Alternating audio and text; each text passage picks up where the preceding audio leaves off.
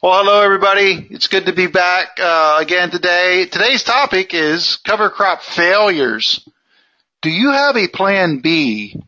And we were just chatting a little bit here before uh, we started recording, and and someone said, "Is next week going to be Plan C, and the following week going to be Plan D?" And I said, "Well, that that actually would be reality here sometimes, but I think we'll just focus on Plan B today." Uh, so, uh, so be, be, because that's probably most of us have, have encountered this at some point where things did not go as well as planned. And I see a, a very, uh, I guess you'd say clear fork in the road with those people who, when plan A does not work out, how they react then to that challenge or that lack of expectation or that failure, how they react to that is critical on either what they learn from it or or how they recoup uh, and maybe even turn out better than they even expected from plan A. So uh, that's the reason I wanted to capture this topic because a lot of it's going to have to do with a mindset, but it's uh, some fundamental things to do. And I'm going to show you some examples from my own experience over the time because believe me, I've had uh, I've had plenty of failures, and um, I just had a group um, from Europe in here my farm this morning, and I was showing them some things. I said, you know what? I'm trying this here. I don't think it's going to work. It doesn't look like it's going to work, uh, but uh, it's small scale. I can afford to lose it, uh, but I'm also going to show you, uh, and it's those of you who have been following Facebook about my uh, my big failure, I guess you would say this year. That's not turning out too bad after all. So that's a few things to lead into my topic today. Uh, let's get right into it here. Uh, what could possibly go wrong with cover cropping? And I could say everything could go wrong. And sometimes I think we as cover crop advocates, we certainly want to espouse all the virtues of cover cropping and so forth, and that's all good. We need to do that, be positive and everything. But there's a reality out there that it doesn't always go as planned. And I listed some of the things here, big stuff that doesn't always can, can be influencing when plan A does not work. Of course, the weather is a big one. Um, the whole interaction and the use of herbicides is another. And not having the right equipment or not having to know how to run the equipment is another. And, and then finally, uh, management, which can kind of combine all the above there, but just simply management and knowing how to manage what you have in front of you, what what is uh, what is presented, be it with the uh, with the weather or with uh, any of these things listed here. So uh, some of the specifics that have been maybe fall into the plan B scenarios is like the annual ryegrass didn't die when I wanted it to. Or as in my case this year, the corn came up before burn down. What do I do now? Non-GMO corn. How am I going to control this cover crop? And I'm going to talk about that one. Uh, planting equipment inadequate. Just don't have the right setup in the planter or because the cereal rye grew so high, my planter can't handle that. Now what am I going to do? Or um, maybe I got the wrong cover crop mix ratio, and that's kind of minor, but you know you learn from these things, and uh, you know you you you move on. How you adapt and how you how you respond to this can either make you frustrated at cover crops and you give up, or you take this opportunity to see what you can learn. So. Um, I'm going to say that getting off on the right foot is is really important. Let's try to get Plan A to work, uh, so we don't have to do Plan B. And it's kind of obvious, but part of that is understanding that there are challenges. Every single cover cropping farmer has challenges. Every crop scout, of you in education, you got challenges out there. That's what you're there for. That's what uh, you're trying to help figure out to do things better. Uh, so you need to be a compulsive learner, and and and you know hopefully that'll fend off some of the problems or some of the lack of expectations. Um, I've said this before, I've shown this slide before, but get inspired by the cheerleaders. And the cheerleaders are, are people that you listen to or read about that it's like, you know, these cover crops are so fantastic. I've used them on my farm and they do everything but all but miracles to my soil. Yeah, that's, that's true. I get that. And, uh, and, and we need the cheerleaders out there that are, that are cheering us on to say you can do it and everything. But you really want to follow the mentors, the ones who are practicing what you want to accomplish. Those of you who are in education, focus in on that farmer who seems to be successful, seems to get it right. Um, and and so so what I'm saying by this opening part here is let's try to avoid Plan B if we can. But Plan B is going to happen. But let's try to avoid it so we don't have as many Plan B scenarios. That was my whole point there in, in saying that.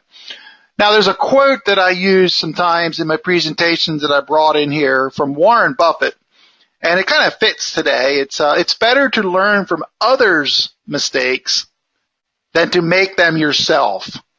So, um, it's kind of what we're talking about here today. But things happen. So, in in light of that, um, having clearly defined goals, I think, is very very important. Very uh, uh very fundamental to being able to to uh, understand what you're trying to do, regardless if Plan A works or not. Uh, because when you start going to Plan B, when something didn't work out, when when the um, the, the, the annual ryegrass did not get a complete kill, well, uh, we wanted to use that annual ryegrass for a cover crop because of all the virtues of it. But what are our options now after that? You know, does does accent work as a post-emergence herbicide? And I'll just say um, it can, but it probably won't kill it completely. So there's a lot of things there, but the clearly the identified goal is we really need to terminate that annual ryegrass somehow, some way. And just having that total commitment and learning all you can is is vastly important. And um, the idea of having a mentor or a resource person that you are able to connect with, that you have a relationship with, those things typically happen, they're typically defined before you have a problem. In other words, you don't want to be like, uh, I'm figuratively speaking here, just scrambling on the internet to try to find the answer to your problem. Now, yeah, we got to do that sometimes, but when you're setting yourself up for success, if you have those one, two, three, or four different mentors, like I have here, Frederic Thomas from France, he's one of my main mentors um, in in learning and understanding and promoting cover crops. Um, I have a few people here in my state of Pennsylvania that I tap into. We run things by each other. Uh, so what do you think about this and so forth? Having that network is going to help you to be uh, ahead of the game, to give you a better chance of making plan B work. So what I'm trying to say here is set yourself up for success, even for a plan B. And, and, um, and, and as you, as you guys know, my kind of, my style is not necessarily to give out prescriptions for everything, but I want you and I want you to encourage those you work with to think for themselves, to be able to understand how to navigate challenges. So have that network in place, I think is critical to successful, uh, we'll say plan B. Okay, that's enough of the foundation here. Let's build upon that. Here is my oops moment of the year. See in the middle there, a tiny little corn spike coming up through, and you see surrounding it actually is triticale, and there's also some hairy vetch and some crimson clover, and in, in this mix here. The plan A was, in my field, was to plant the corn and then spray out the cover crop with glyphosate before corn emergence. Now, if you've been on this uh, on these webinars the last couple of weeks, you know it's been very wet in my area, and So I'm going to try to maximize my cover crop. I'm going to let it go until the day before emergence. Now again, this is only one field I'm talking about here. I can easily spray it, you know, takes me an hour to do it and I'm done. Well, what do you know? We have four straight days of rain and oops, the corn's coming up. Oh, by the way, it is non-GMO, so I don't have that backup option. And, and I'm not saying you shouldn't plant GMOs. That would be a great reason here to eliminate this maybe. I'm just saying it's a non-GMO corn. I'm actually growing it for a neighbor for silage. He gave me the variety. That's what he wants. So I feel a little bit more responsible here now to pull this off because it's his seed. I'm growing it for him. What do I do? And so I um, put out something out on Twitter. I put something out on Facebook. Some of you guys probably saw it. I talked to my local chemical rep. I talked to a few other people I know. And part of plan B here of trying to kill it, and there you can see a picture where part of it was going in. I, I happen to have a weed wiper. In other words, where you can uh, use sponges that, that just wipes the, the taller plants there and and put you can use glyphosate there. So it's one way to help terminate the existing cover crop. Well, I also uh, knew that that's not going to get near everything. The stage of the corn at this place, at this stage right here, was about two or three leaves high. So um, there is uh, a herbicide called Acuron, which is popular around here, that has some activity on some grasses or mainly broadleaves and also it's partly a residual. What's in that mix?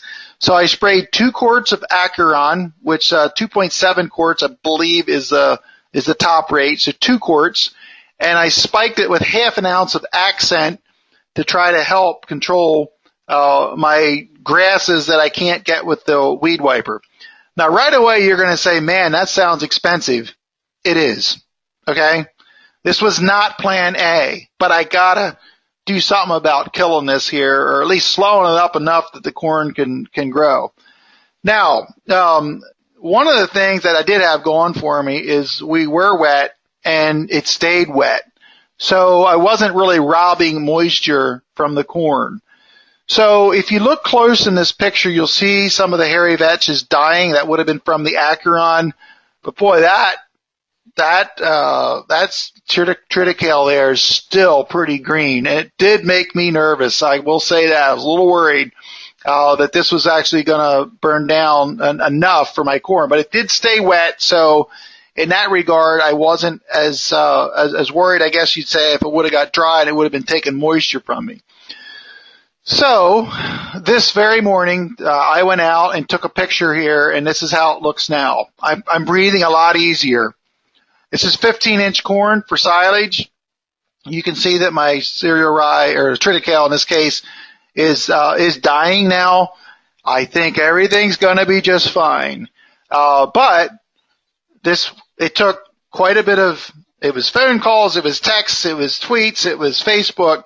Came up with this plan, and uh, this is what I did for my situation. So you see, I had relationships out there. I had means of being able to get advice. And yes, there was different, I got all kinds of advice on Facebook and Twitter about what to do. Um, I, I will say this that one of our members, um, uh, Brent Larson from uh, Iowa, also had a similar situation. They used Corvus uh, to take out um, to take out rye cereal rye on corn that had been emerged on a non-GMO situation. So that would be another option. He says it worked. So I wanted to take you through that scenario of something that is just I'm I'm I'm I'm right with there. So uh, the importance of having a group, having a network to tap into some of these things, I think is vital to make this happen. Now, let's just talk about an experience I had with um, an equipment issue. So all these big covers are great, but when you start using spoked type closing wheels, they can start to wrap. Now, I just took this picture here of about two years ago when I had this issue, and this is no fun when you have to either stop every once in a while and pull that out by hand or actually go back home and get the air wrench out and take each closing wheel off and take it out. That is definitely not a fun day when you have to do that. Um, so I, I, uh, I wanted to, and you may have seen this before, but there is deflectors out there now that you can get that solve this problem. And I feel one of the best ones is one from Yetter. Uh, they, they cost 46 bucks a pair there. They're very big, they're wide, they do the job. So if you have a spoke type closing wheel, this doesn't need to be a problem anymore. Um, and, and, but I, I need to take you back, uh, about 12 or 15 years ago when I first had the Martin spiked closing wheels. Some of you know exactly what I'm talking about. And that's when I started getting into bigger covers and boy, do they wrap pretty quick. The cover crop doesn't have to be much higher than two feet, maybe three feet, and it starts wrapping. So what I did, and this is the key here, is I contacted um, uh, Martin, um, the people who sell the Martin spading wheels, and actually talked uh, to Howard Martin, the founder of Martin, and he made these deflectors for me. So I actually found these this morning in my shop on my big pile of stuff I no longer use. And any cover cropper, no-tiller usually has a pile of stuff sitting around they no longer use. I found these and it was pretty cool because these may be the first deflectors ever made specifically for spoke type closing wheels. Howard made them for me special, sent them to me, and they worked okay. I'll just say that they worked okay. They solved the problem for there, but as as you can see uh, from the the previous slide here, what we have now is much better than that. But the problem was addressed. I didn't say, "Oops, can't plant into tall covers anymore," and I I found a remedy. I went to the source at that time. I went to the top, if you will. So I just want to use that as another example of don't give up when you have a problem, when plan A does not work. Start thinking about who you can contact, who you can call, or figure something out yourself. And so just in me reflecting back, it was kind of cool to think how far we've come with a little problem that was annoying to now that problem is basically fixed. We have pretty good deflectors out there now if you're planting into tall covers and using spoke closing wheels. Uh, some of you may have seen this picture before. This is when I attempted to plant corn and sun hemp at the same time, essentially. Um, uh, and basically the sun hemp grew right up with the corn and definitely suffered some yield loss there. I don't think I gained a lot from the nitrogen that the sun hemp might have produced for the corn. Don't do this again. So in this case, plan B was don't do this again. Uh, I literally had to end up harvesting at one row at a time because that sun hemp, the way the stalks were, no matter how I set the combine, it would just snap off and it ran through the combine. It was like hay coming out the back. Um, so there are some times when plan B is never do this again. Now, that doesn't mean I'm never going to try sun hemp in corn, but I would do it later um, if, if to, to get the corn a head start. So I could say that was a take home lesson there. But so sometimes plan B is simply don't do it again. Been there, done that, you know. So, okay, one more uh, scenario to run through here, and then I'd like to open it up for questions uh, or suggestions or, or whatever you may want to talk about. But in uh, 2016, I started growing forage uh, because I had an opportunity to sell to my Amish neighbors. This would have been after wheat, and I took a cutting off, and then I the the second cutting started growing, and I thought, wow, it would really be nice to have planted my hairy vetch and triticale in July underneath that sorghum sudan and sun hemp so that when I took a cutting off, then I'm all ready to go for my winter annual cover crop. So I wouldn't have to come back and reseed. So in 2017, I did just that, and we actually talked about this uh, two weeks ago, or was it last week maybe, about using forages as cover crops. but I wanted to use this. Here is where plan A did not quite work. So plan B was a rather simple fix. So I planted sorghum Sudan, sun hemp, crimson clover, hairy vetch, and triticale. Planted five different species. Now the first two were designed to take, be taken off the cutting, and then the last three were designed to grow through the winter, in the fall and then through the winter. And, but, because I was going with a forage, I planted the, I had this forage rate kind of as a forage rate, and my hairy vetch, triticale, and crimson clover, clover, hardly any of it survived. So because of the shading there, it just didn't survive underneath that canopy. I had to come back in and replant. Now what you see in the picture there, you're saying, well, I see some stuff growing there. Well, most of that is sorghum Sudan, and actually there was some oil seed rape I had thrown in there too. You can see a little bit of that growing, but not much. There definitely was not enough hairy vetch uh, or triticale that I was satisfied with to keep that ground covered in the following uh, over winter.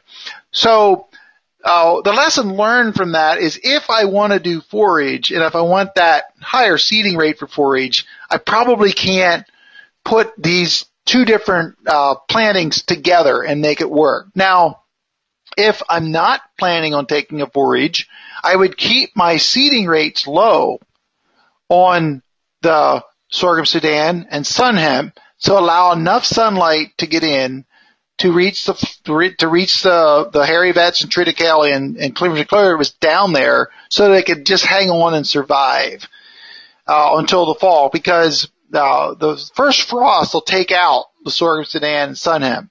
So I know that might be a little complex and hard to follow what I just said said, but my plan B here is basically fine tuning a practice that I wanted to do.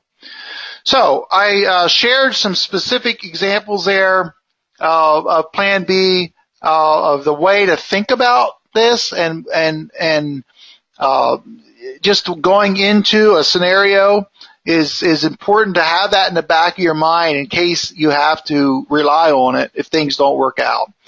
So I'm going to uh, unmute uh, everybody. So you feel free to uh, ask the question. I wouldn't mind hearing a question or comments on this. And I would also welcome anything specific uh, that you want to ask uh, that we could discuss. So, uh, how, does anybody have a specific question that would uh, relate to our topic today about how do you navigate Plan B, or this is your scenario and what would I recommend? Anyone? I'm going to have to start picking on people here soon. Stephanie, do you have something? Um, of course I do. I just please. was thinking about how I wanted to ask my question, I guess. Okay. Um, um, two things kind of popped into my head, and I'll, I'll go with the, the first one that I've been kind of um, chewing on in my brain a little bit. Yeah. Um, lots of times you talk about you have your plan A and you have your plan B, mm. and a couple different times there you kind of talked about um, the, some of the times the failure or looking at these types of things and, and seeing if there's a failure or trying to get to the next success out of that. And um, I think that's a really important thing that we have to mm-hmm.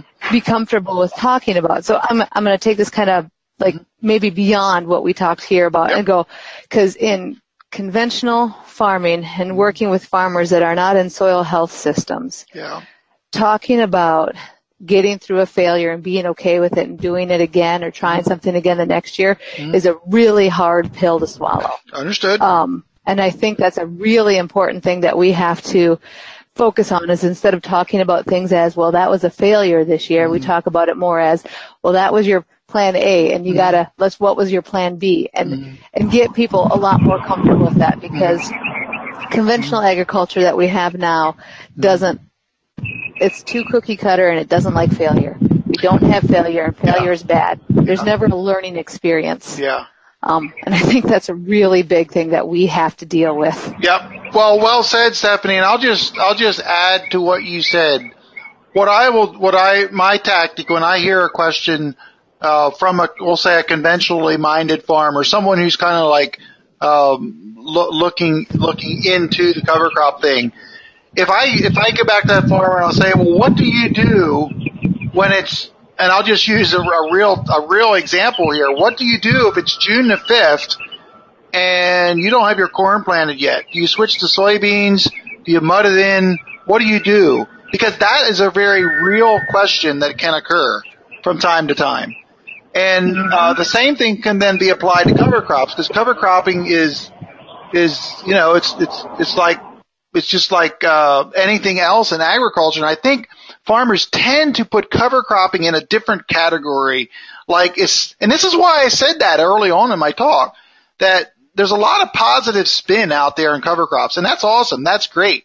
We need that. Uh, but there's also reality, and farmers tend to think that oh, I'm going to plant these cover crops and it's going to do magical things, and um, that's will happen sometimes. But when a farmer is challenged or thing doesn't go as as as as well as he would like, just you just have to you have to know how to say this, but ask a farmer what happens if you have a drought. Uh, what happens if you have a wet year? Does that mean, oh, I'm never going to plant corn or beans again? It was dry and I got half a yield. I'm never going to do that again.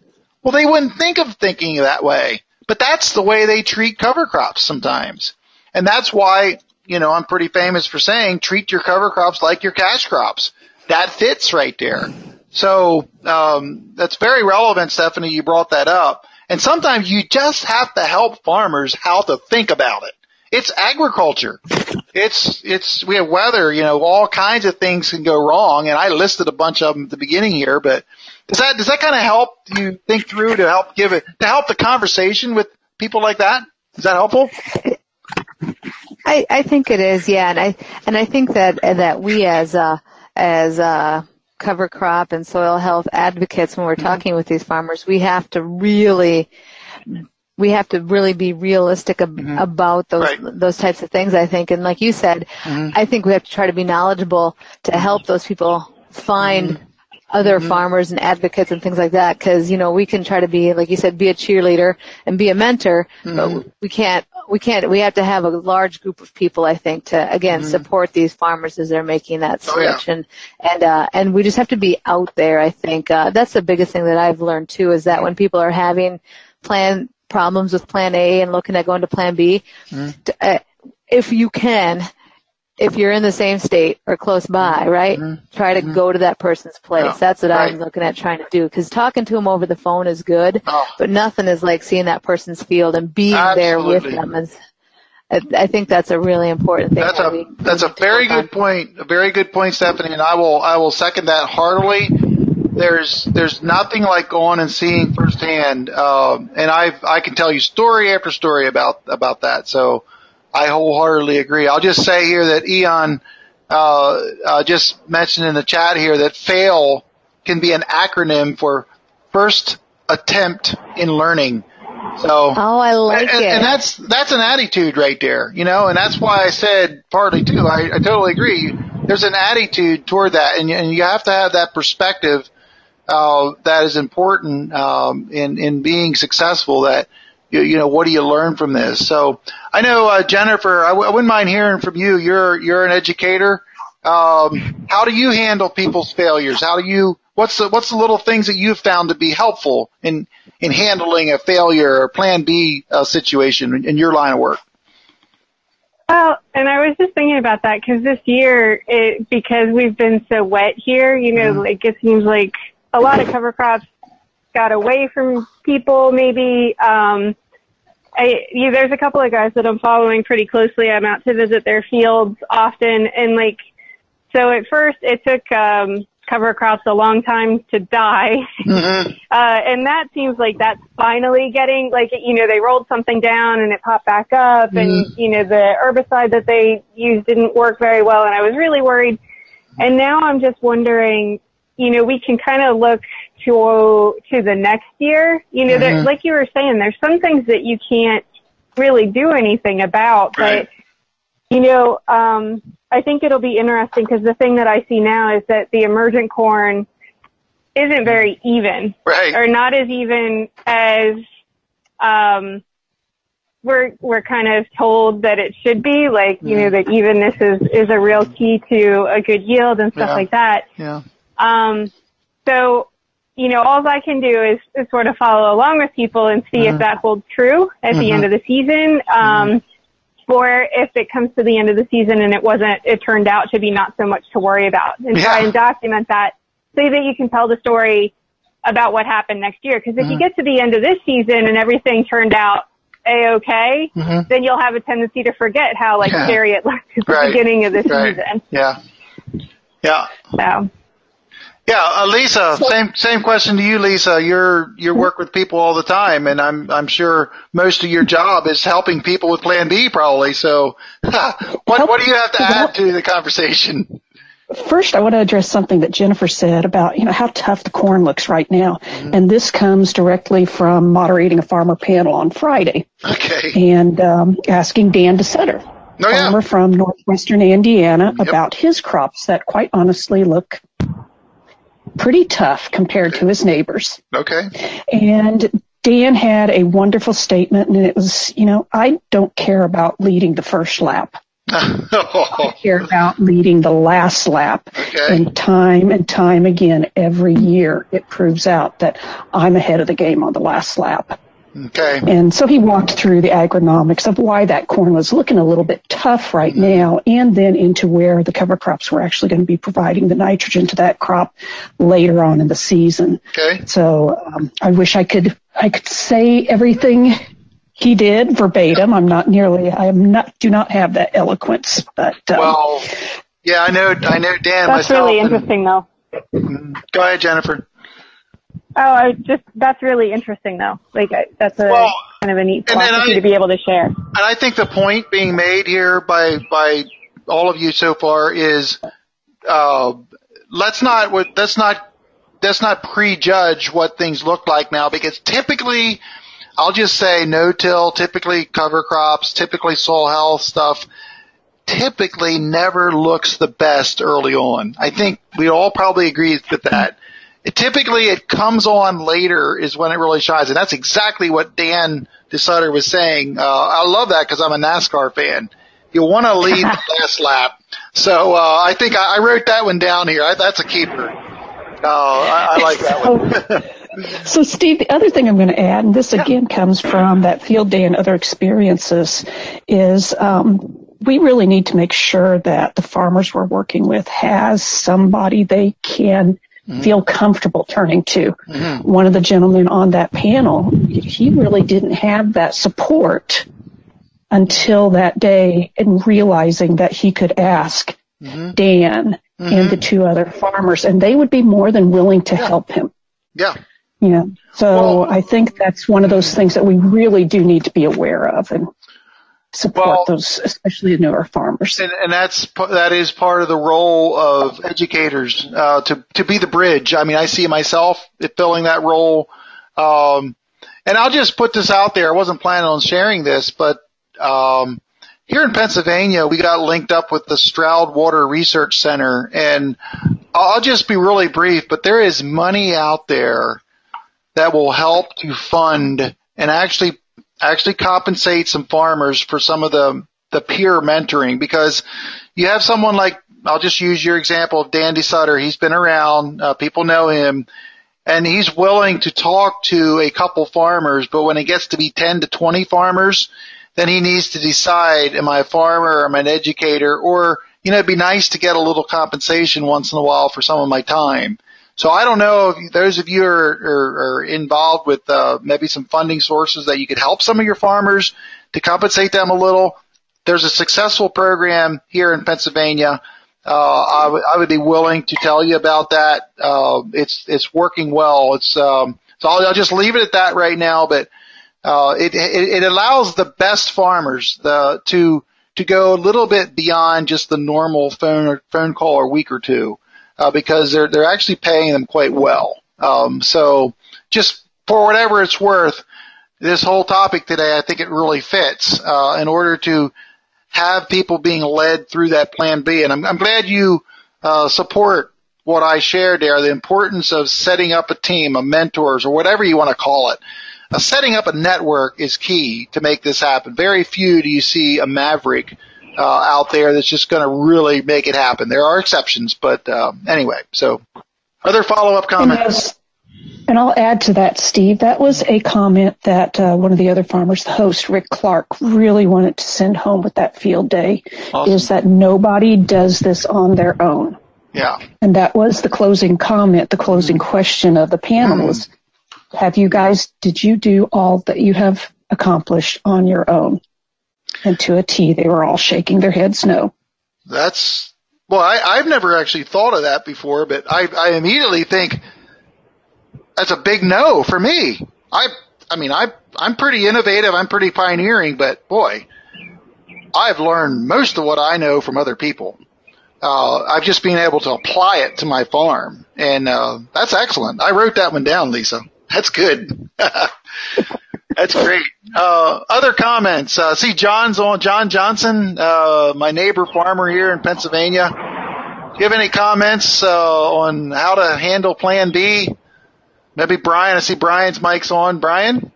Uh, you know what? I just had one question about uh, when you said about uh, like with your conventional corn, because obviously here in Western Pennsylvania we do a lot of conventional corn, okay. and that's one of the scary things that the scenario that you outlined, where you know what, all of a sudden the corn's up and I couldn't get sprayed. Yeah. Do you think that the, the risk reward of trying to get that extra five or six days out of that cover crop versus having to go to that Plan B? Um, would it be better just on the conservative side to to just terminate that when the weather was right and then get it planted? Well, I'm still debating that, Brian, because uh, I, I go back and forth because I'm thinking I don't really want this to happen again. Actually, it's looking good, but the, the the price. I mean, I'm thinking economics. It's I didn't price out. It's like quadruple the cost I had to do just because of one day late. Quadruple the cost. Right. And that's just a killer. Um, and it's not the end of the world. I'm don't get me wrong. I'm right. happy it's turning out, but you know, I think, well, when did it ever rain four days in a row? Uh, I don't know. It doesn't happen very often. So I guess my answer to your question, Brian, is uh, I'm probably going to. I, I I would have done it different this year if I had the opportunity, but I'm not promising you I'll do it different next time because the chances of this happening again are very remote or I'm and instead of and again my my my scale here is all relative to how big you are, but instead instead of doing you know 50% of my corn that way, which I did, maybe I'll just do 20% and to to wait to that last second, so to speak. I will say this that in a scenario where it's dry, I would have been killing at planting or before killing if it was before planting if it was dry. Okay, but to answer your question, um, I'm willing to roll the dice a little bit sometimes, um, but I'd probably be a little bit more conservative, just a little. so yes, especially with the, especially with the the non-traded conventional corn right. because that that is a huge part of our business. Yeah, uh, that just throws that little like I said, you don't right. have that option to, right. to back in the you know, with the glyphosate and, and terminate. Right. Exactly, exactly. And again, as I stated, this was this was for neighbor. I'm actually personally trying to get away from GMO corn anyway. I'm not like against it. I'm just saying I just am because uh, I'm growing a lot of stuff for the neighbors now, and that's what they want. So it works for me. Um, so that's what I'm doing. Other people want to chime in here? Questions, comments? I'll just say that uh, next week I'm going to change gears a little bit. Uh, Lisa mentioned about field days. I've had quite a bit of experience with doing field days myself here in my farm. I've done many of them over the years, probably about 30 or 40, at least 30. I've done, uh, been involved with others. Uh, so I want to talk about keys to a successful cover crop field day. And there's certain things to know. It's always a lot more work than anyone realizes if you never did it before. So I'm going to just put that out there. Uh, that being said, the rewards are very, very good in a lot of ways. Um, there's many a day, uh, the day before I was like, why did I ever commit to this? And the day of or the day after was like, wow, that was awesome. So I'm going to try to help get you to the wow, that is awesome part in, uh, and be able to do a cover crop field day. So that's what we're going to talk about next week. Um, but any other question at all about cover crops, this topic today on Plan B or any other question at all? Other questions for about cover crops today? Anything? I see Jennifer, you asked about the Stroud program. I'll, I'll talk to you about that. Um, maybe we can talk sometime on that. Yeah, that'd be great. Yeah, yeah. So, Okay, well, um, I appreciate your time again today. Thanks for your support. Uh, don't forget to go over and chime in on Facebook and uh, continue the discussion. And uh, we plan to see you next week. Thanks, Steve. Thanks, Steve. Yep. yep.